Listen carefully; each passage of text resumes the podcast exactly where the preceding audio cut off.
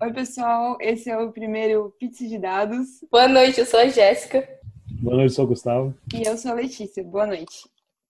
Então, a gente está aqui para tentar fazer um podcast. Então, vamos falar um pouquinho sobre o que é o Pizza de Dados e o que, que três pessoas que não têm o menor contato com podcast, nunca fizeram um podcast na vida, mentira, quase isso, estão é, tentando com, com o Pizza de Dados. E aí, Jéssica, o que, que você tem aí para falar sobre essa ideia muito doida? Detalhe, eu não escuto podcast nunca. Eu já gravei dois e eu não continuo não escutando. E agora eu inventei de fazer isso, aceitar essa ideia. É, eu tô escutando o Jovem Nerd e eu, às vezes, eu me dobro de dar risada com eles. Eu acho muito, muito, muito engraçado e tô gostando da, da dinâmica. E você, Gustavo? Ah, é, pô, pois é, legal. A ideia é fazer alguma coisa divertida, né? Que só enquanto tá legal. A ideia inicial era beber enquanto a gente fazia, né? Mas todo mundo esqueceu de comprar bebida. Então, e espero que ajude a galera, sei lá, ou no mínimo é, ajuda a gente mesmo. Se ninguém ouvir. É porque, é porque a ideia, né, é que nós três somos entusiastas da ciência de dados, né? E a gente tá, tá aí querendo fazer. Bom, cada um tá estudando um pouco de ciência de dados, cada um de um, de um jeito diferente, com objetivos diferentes. E aí a gente resolveu conversar sobre isso, né? E eu sou oceanógrafa de formação e estou tentando, tentando, né? Tô estudando Machine Learning, estou fazendo um curso do Andrew, da Stanford, muito doido. E, e aí surgiu essa ideia, né, junto com o Gustavo, de tá, e aí, como é que a gente pode discutir mais sobre o assunto e, e trabalhar mais nisso e divulgar o que a gente está aprendendo, né? Então, foi assim que surgiu a ideia, meio tipo, o Gustavo falou, vamos fazer um vídeo no YouTube. Tipo, eu falei, Deus me livre. Aí que tal um podcast? É, Vamos tentar, né? E aí é isso. E fala um pouquinho de vocês, assim, para o pessoal conhecer a gente também. Jéssica? Poxa vida. O bom é que não vai ter vídeo, então as pessoas não vão ver, tipo, eu e o contando um pro outro. Mas acredite, rolou. Eu vou guardar esse vídeo que tá sendo gravado pra posterioridade, porque vamos merecer lembrar desses, desses momentos. O que, que era pra responder que eu não lembro mais? Quem é você e o que, que você tá estudando agora? Ah, tá. Uh, eu formei no começo do ano. Uh, quem sou eu, né? Calma, pausa. É, para quem não me conhece, eu sou. Hoje eu trabalho como cientista de dados e desenvolvedora. É, sou envolvida com PyLadies e Jungle Girls. Sou viciada em open source. Ah, arrastei todo mundo pro Hacktoberfest comigo. As pessoas estão loucas. vários PRs rolando por aí. E me divirto muito no mundo da tecnologia. Me sinto muito confortável falando de tecnologia, de estudar tecnologia, é uma coisa que eu gosto muito. E ciências de dados é uma coisa que eu sou apaixonada desde a faculdade. É, na faculdade eu tive contato com ciências de dados especificamente para genômica e proteômica. Então, minhas iniciações científicas eram todas de. Aí eu vi que a academia não estava para mim. Quando formei, arrumei um emprego com ciência de dados fora da academia, para felicidade geral da nação. E aí hoje eu trabalho como cientista de dados numa empresa chamada Data Science Brigade e sou uma das maintainers do, da Operação Serenata de Amor. Então, Operação Serenata de Amor, que tem uma iniciativa de ciência de dados para é, tecnologia cívica, é, além de ciência de dados também tem outras coisas, mas o meu foco é analisar dados e entender é, o que, que os dados públicos governamentais têm para dizer. Então, isso sou eu. É, então, vou me apresentar um pouco também. É, para de fazer careta, já. Perdão. Então, é, eu sou Gustavo Coelho. Acho que eu sou o, o, menos famoso aqui de nós três e muito provavelmente também o menos inteligente, que uma fazia genoma, a outra é oceanógrafa. Que humilde, né? Hã? Que humilde que você é. Não. A gente não é o realista. Né?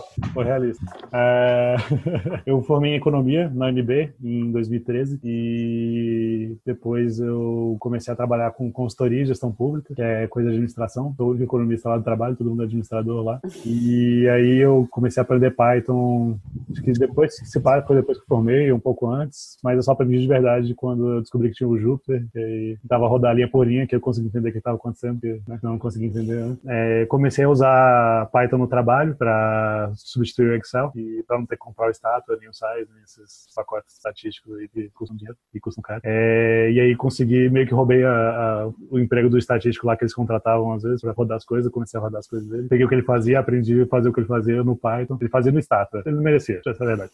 Aí eu aprendi a fazer no Python que ele fazia no Stata. E eu tô feliz que hoje eu tô conseguindo aplicar tal. E de resto é só mais empolgando coisas. É, tô, tô participando muito do Calango Hacker Club aqui em Brasília e tô tentando puxar um PyData BSB aí que a gente pode falar depois sobre isso, explicar, posso explicar num podcast futuro, alguma coisa assim. Espero que já, já tenha dado mais certo. Mas por enquanto ainda é só filiação. É, falar de mim, acho que eu não falei, né? Eu falei só que eu sou oceanógrafa e há uns dois anos atrás eu decidi trabalhar com Python full time, apesar de já estar tá flertando com ele há uns quatro anos. E trabalhei um ano e meio como desenvolvedora back-end com Python e agora estou trabalhando como cientista de dados na Softplan principalmente com projetos de modelagem. Então, por isso que faz sentido eu estar fazendo o curso do Andrew sobre Machine Learning.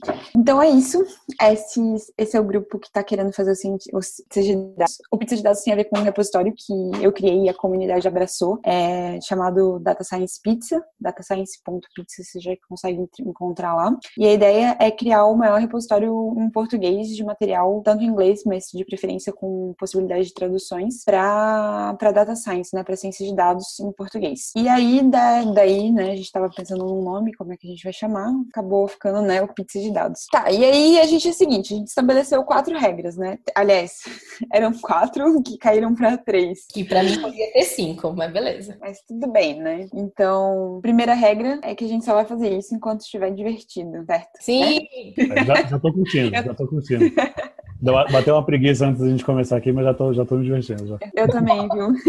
Eu também. Bom, a segunda coisa é que a gente não vai fazer nada sob pressão. Isso aqui é pra gente se divertir, para compartilhar um pouco do que a gente tá aprendendo. E, e é isso aí. A gente não vai prometer nada de 15 em 15, de um mês em um mês. É quando der, é quando der vontade, quando a gente tiver alguma coisa legal ou trouxer alguém, alguém legal para conversar com a gente.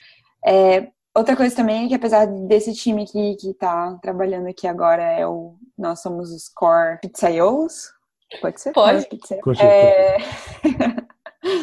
nem, sempre, nem sempre vai estar os três, assim, se, se a gente conseguir duas pessoas para fazer um episódio, tá valendo e é isso aí. E a terceira regra eu vou deixar pra temporal, que foi uma regra dela. A quarta regra, né? Vou deixar pra ela. Pra mim! Vão me conhecer como bebê que sou. Era pra ser anônimo esse negócio.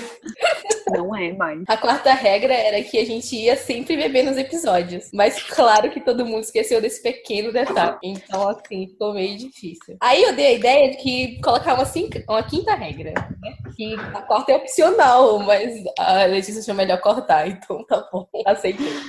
Eu juro que quando a gente pensou nessa regra, eu tinha cerveja na, na geladeira, mas eu. eu também.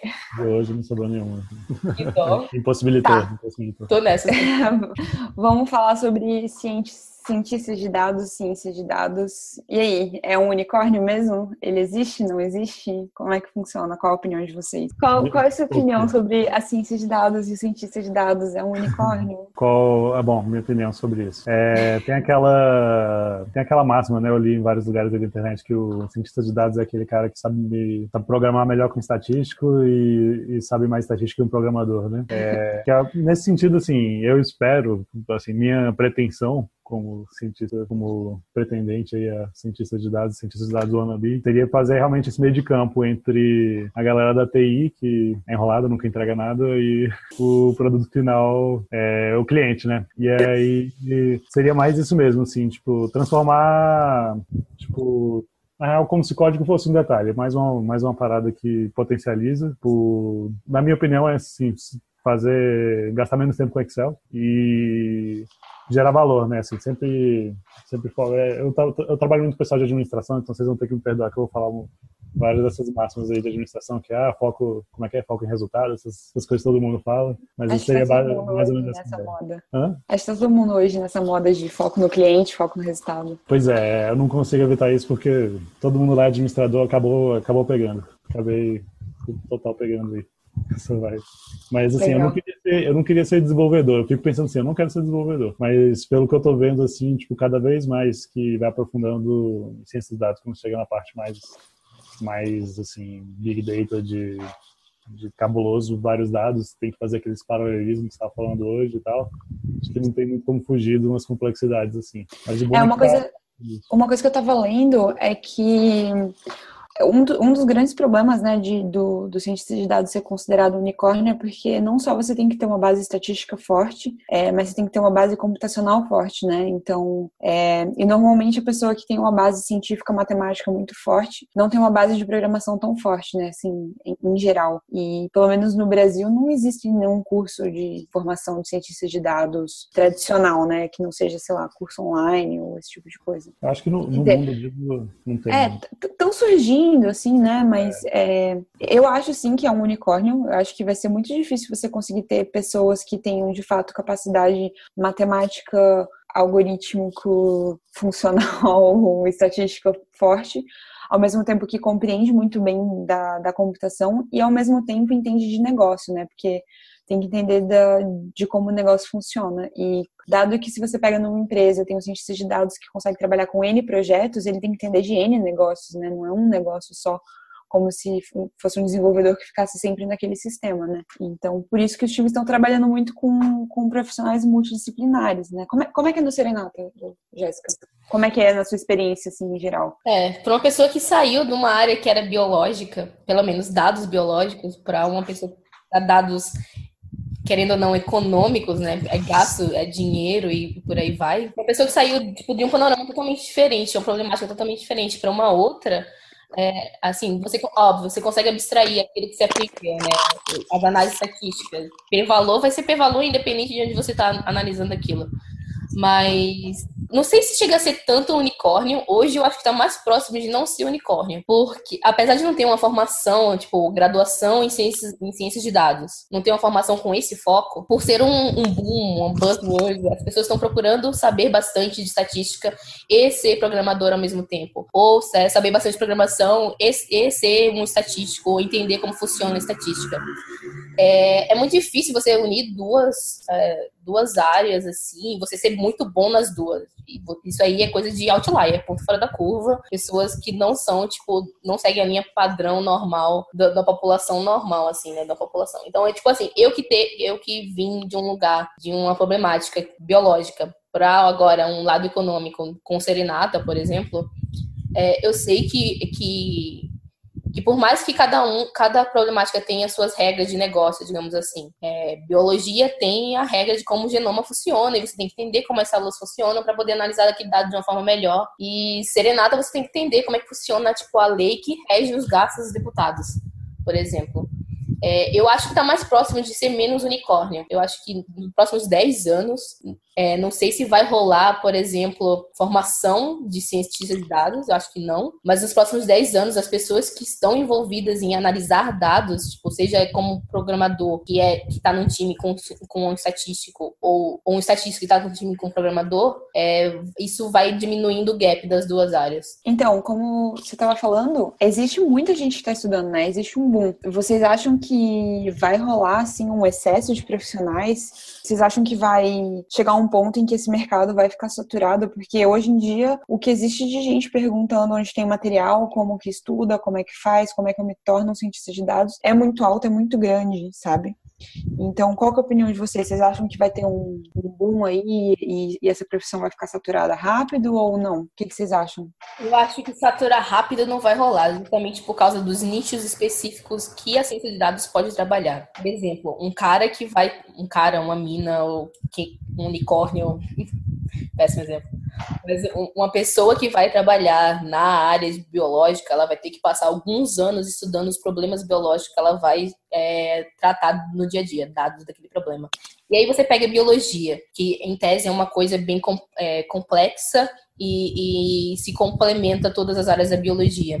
É, se você for analisar, por exemplo, stem cells é, para células de câncer, já tem diferença bizarramente gigantesca. Você tem que entender muito bem de stem cells para poder fazer uma análise de stem cells e varia e é muito diferente de uma área, por exemplo, de tratar com, com câncer. É, quando é, vou falar tipo bem da parte biológica porque é uma coisa que eu tive muito contato e eu sei quando rolou tipo sequenciamento genômico e técnicas de é, next, é, next generation sequencing é, tudo isso gerou muito dado tem muito dado para ser analisado que não foi analisado ainda então, é, os nichos específicos, bem específicos, daquele tipo a bem é, particular de câncer de leucemia, por exemplo, que acontece um em cada um trilhão de pessoas ou coisa do gênero, aquele cara que vai ser, tipo, cientista dados daquilo ali, ele vai ser o único no mundo, entendeu? Tipo, vai ter ele mais dois ou três. A questão vai ser saber se você vai querer, tipo, trabalhar com dado do governo, se você vai querer trabalhar com dados genéticos, se você vai querer trabalhar com dado de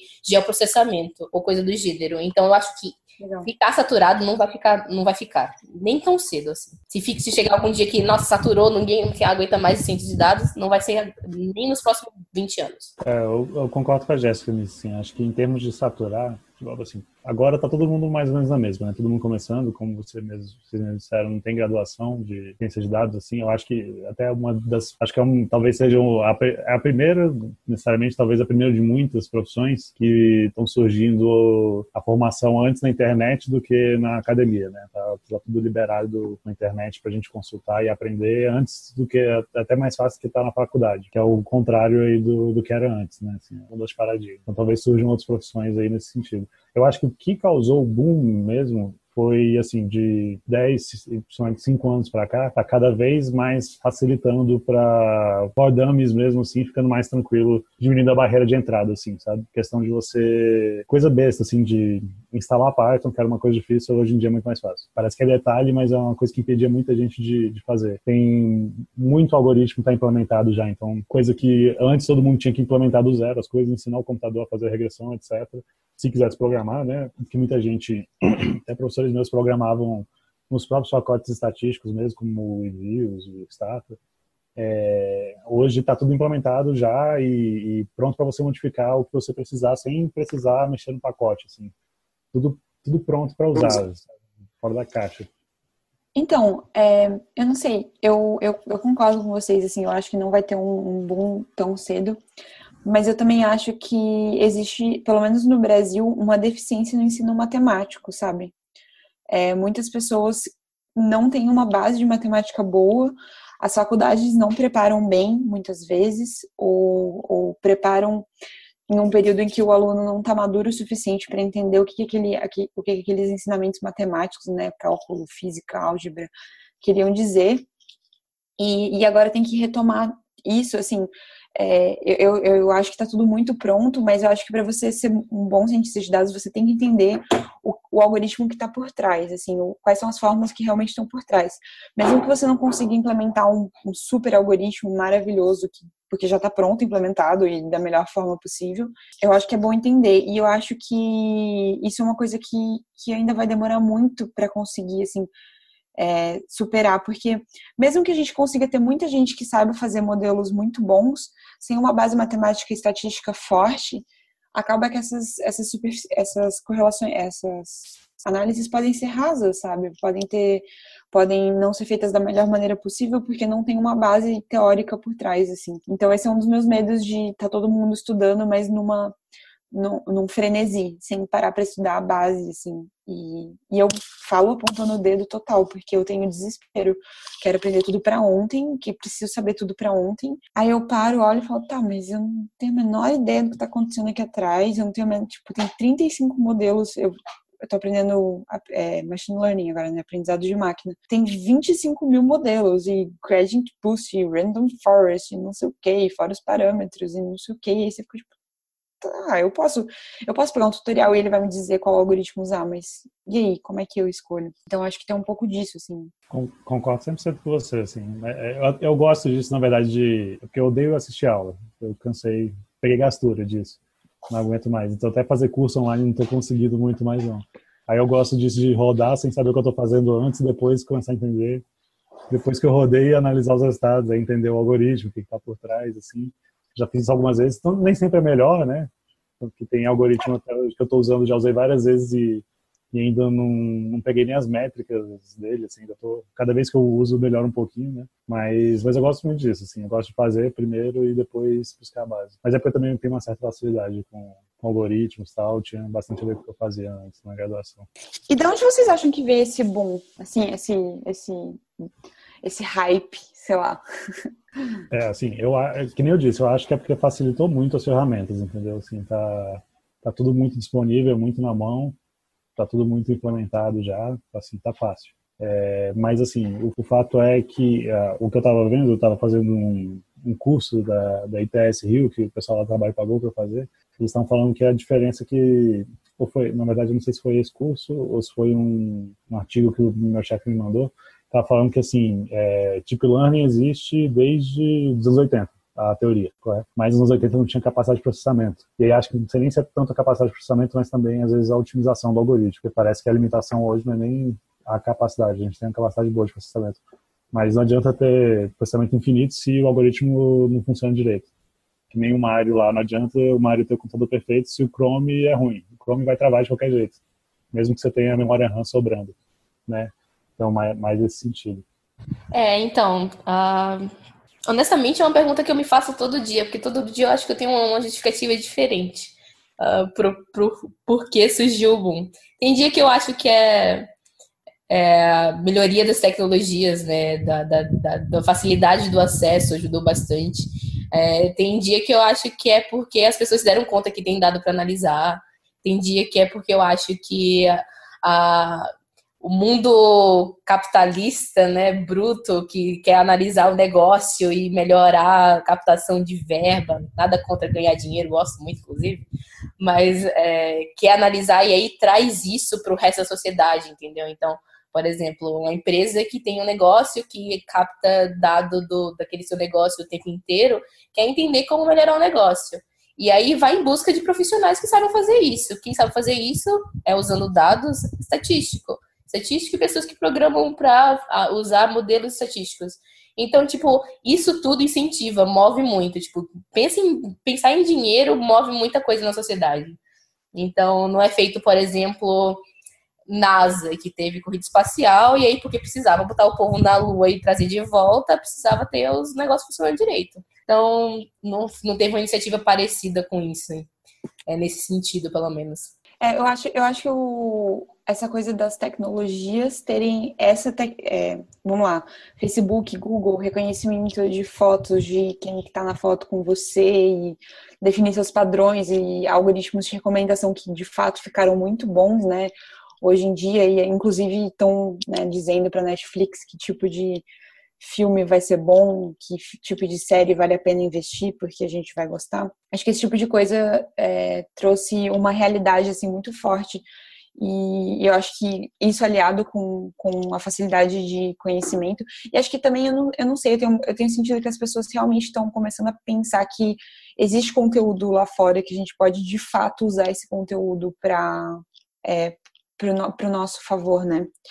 Então, eu acho que tem, tem um pouco de tudo isso, assim, tam, também. Eu concordo muito com essa parte capitalista, assim, acho que as pessoas se tocaram de que informação é, é, o, é o novo petróleo, sabe? Tem muita informação, tem muito dado, tem muita coisa e a gente tem que fazer o negócio funcionar, assim, fluir. O que é um pouco assustador, né? Eu mesmo adoro, eu fico pensando em sistemas de recomendação, quero aprender, quero aprender a fazer predições muito doidas e tal. E eu mesmo me protejo e coloco anti-tracking em tudo que dá no meu computador, porque eu fico assustada com o nível de traqueamento das pessoas, ao mesmo tempo em que aquilo me fascina que eu quero aprender a fazer também. É, acho, que tem, acho que tem um pouco dessa dualidade, assim, pelo menos eu sinto isso. Tomou susto com a propaganda do Facebook, que é exatamente aquilo que você estava procurando. E, e aí Sim. depois chega um e-mail no, no, no, Google, tipo, ah, então, você estava procurando viajar ou coisa do gênero. É, sou, sou dessas também. Não, eu sobre esse último ponto, eu, é, é, eu gosto disso aí. Eu deixo eles pegarem todas as minhas informações. Eu quero que ele. Eu não quero sair procurando, não gosto de passar no shopping olhando loja, não. Gustavo, você gosta disso? Mentira, sério? É, pronto, aí compra. Manda entregar em casa. Quero economizar de tempo e dinheiro aí. Se quiser me vender coisa, pode me vender à vontade, gosto de comprar. é recomendação é boa, compro mesmo, não tem problema nenhum. Essa foi de longe a melhor definição que eu já vi sobre, sobre esse assunto. Tipo, é eu acho engraçado porque o pessoal fica com muito medo, tipo assim, ah, mas tem tanta informação sobre a gente, tipo assim, fato, o pessoal sabe tudo que a gente está fazendo. Mas é uma planilha tão grande assim, com mais de 3 milhões de linhas, que a chance de ele conseguir pegar a minha linha e fazer isso, alguma coisa vai afetar a minha vida, assim, ver o Gustavo fez isso e aí começa a pensar que vai fazer uma coisa assim, é, é mais provável cair um raio na minha cabeça. Então eu fico assim, cara, eu tô escondido ali no meio do pessoal, tô escondido ainda em plain sight, né? Então, vende mesmo, eu quero, eu quero, eu quero os, os melhores os filmes do Netflix bons para mim, eu quero os vídeos Não quero pensar. recomendados e as melhores propagandas para aplicar em coisa. Adorei. Tá, então a gente tá acabando o nosso tempo. Ah, Oh, então tá. Vozinha de ah, que triste, Ah. bem triste. Choros, lágrimas e tal. Produção, áudio rádio que aperta o botão. Arranjar um sampler. Arranjar um sampler. Oh. É, então, pra fechar, a última pergunta do dia, assim, pra gente fechar com chave de ouro ou não, o nosso primeiro pizza de dados. Uou! É, é, o que, que vocês estão estudando agora nesse, nesse, nesse momento aí? O que, que vocês estão pensando de estudando ou pretendendo estudar em breve aí? Cara, hoje, quer dizer, hoje, é, as duas últimas semanas, praticamente. Mentira, três, porque teve Python Brasil no meio, então não conta. Mas as três últimas semanas eu estava estudando PySpark, que é uma coisa do ca... Não sei se pode falar palavrão, mas é muito massa. mas é, mas eu pensei que eu ia falar baralho, muito baralho, entendeu? Muitas cartas e pra cá. Mano, a ideia do PySpark é uma coisa fantástica. Ele distribui todos os datasets e eu não tenho que me preocupar com estudo de memória, com nada. E aí eu junto isso com o Docker, ele subo o container adoidado. É a coisa mais linda do mundo. Eu tô achando lindo, eu tô adorando. Cada dia que eu mexo mais um pouco no PySpark, que eu descubro um, um contexto novo para usar, uma biblioteca nova, uma parte da API nova que eu não conhecia ainda, porque a, a API do PySpark é gigantesca. É, eu fico mais impressionada e feliz e, e fico, meu Deus, isso aqui é o negócio. Eu quero botar isso aqui em tudo quanto é lado. Eu vou botar até no cabelo. Já fica o convite pra Dani aí vir. Se a gente falar. continuar fazendo pizza de dados aí, aí a gente chama a Dani pra falar sobre isso contigo. Ai, adoro. E, tipo, nossa, Python Brasil, buguei a Dani, cara. Eu achei um negócio lá que eu não conseguia explicar. E aí eu falei assim, Dani, tu entende mais do que eu, vem aqui me ajudar. Ela virou e falou assim, ih, não sei não. Manda o código pra mim depois que eu vou fazer uns testes. Estou pra mandar o código até hoje. Vou mandar ainda. E você, Gustavo? Ah, Que, pa- que parada massa. Quero aprender aí. esse, esse pizza de dados que a Dani vier, eu vou, eu vou de ouvinte, porque quero, quero aprender tudo. Eu tô, acho que eu tô um pouco mais humilde aí, fiquei um pouco intimidado com esse PySpark aí, pra mim é uma coisa aí de outro nível. Eu tava querendo implementar um SVM, né, um Support Vector Machine. Eu assisti uma palestra online é, explicando o que que é. Não, fala sério, Support Vector Machine não é nem, não é nem Deep Learning ainda, não. Aí o cara explicou de um jeito com visualização de dados assim muito interessante. E a palestra é exatamente sobre como aprender sozinho os algoritmos, né? E legal. como aprender sozinho. Eu falo, entra no YouTube, resumo da ópera. Entra no YouTube, sai procurando coisas no Google até entrar na sua cabeça. Lê mil coisas diferentes que explicam a mesma coisa, que uma hora você vai entender. E aí ele explicou muito bem o SVM. Eu, pô, quero fazer um SVM agora. É, e ele explicou muito bem os lados positivos e negativos, falou. E é, aí agora eu queria fazer um SVM, mas eu não estou conseguindo nem fazer um Random Forest, que é o mais básico, teoricamente, um dos mais básicos. E lá no Kaggle, estou participando da, da competição do Porto Seguro, tentando participar, na verdade, da, da seguradora aqui brasileira. E aí eu desisti do SVM, agora eu quero fazer pipeline. Quero aprender o que é pipeline, o que é isso, que aparentemente é um resumo das coisas. E se der certo, eu explico para vocês depois aqui, que é, se é vocês já não sabem, né? Vocês deviam estar me ajudando aí, né? Pipeline de processamento é qualquer fluxo de pensamento para fazer uma análise. Tipo, não tem muito mistério, não. Tu já faz isso já. Não, pois é, então, mas tem uma função chamada pipeline lá que é para. Ah, então é uma coisa que eu já não conheço. Pois é, mas é basicamente isso mesmo. é Só, você só chama várias funções dentro dessa função e pronto. Aí eu só quero usar isso para ficar mais fácil. Que eu, eu fiz uma predição e toda minha predição foi que ninguém vai usar o seguro ano que vem. Então essa predição não tá muito boa. Score diferente de zero, que eu fiquei surpreso, né? Mas é isso. Legal. É, eu tô fazendo o curso do Andrew NG de Machine Learning da Coursera. Eu comecei e aí tem muitos exercícios e tem que implementar alguns algoritmos na mão ali. E é com Mat- MATLAB e Octave, o que me dá um certo desânimo. Mas tô fazendo porque o curso é muito, muito bom. Tô fazendo alguns projetos internos de Machine Learning para aprender, assim, internos da empresa, né, para aprender. E o meu próximo passo agora também, não sei se vocês conhecem, mas eu comprei um livro chamado Data Science for Business que é uma visão mais é, de negócio. Não, não, não, é, não é de grana. Não, não é de grana. É uma questão assim, tipo, é, o que você precisa saber para contratar um cientista de dados e um time de dados? E o que, tipo, é o mínimo que um cientista de dados precisa saber. Então é como se ele estivesse explicando para alguém que vai contratar um cientista de dados, não para a pessoa que vai necessariamente implementar o um negócio. Entendeu? Apesar de que tem um pouco de implementações e tal. Então eu tô dando uma lida nisso no meio tempo, assim, porque é um, é um livro não tão pesado, assim, não há tanto código e tal, e, tipo, as aulas do Andrew são bem pesadas. Mas então é isso. É. Acho que é, a gente fez o palmas, assim, de comemoração agora, por favor, editor. Muito obrigado. Bota aquela é... plateia batendo palmas, né, e gritando, e não tem vídeo, né? Então, que pena. Que ótimo.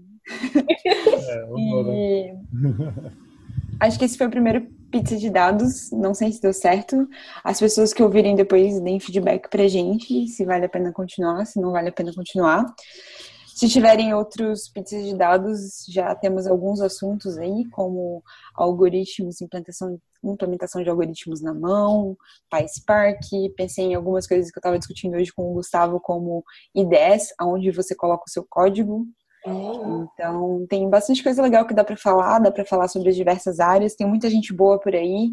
A gente tem conhecido muita gente legal que trabalha com data science, né? Vamos falar em português, ciência de dados. E vamos fazer conteúdo bom em português, né? Tem gente boa e tem gente disposta. Yay! É isso. Boa noite, pessoal.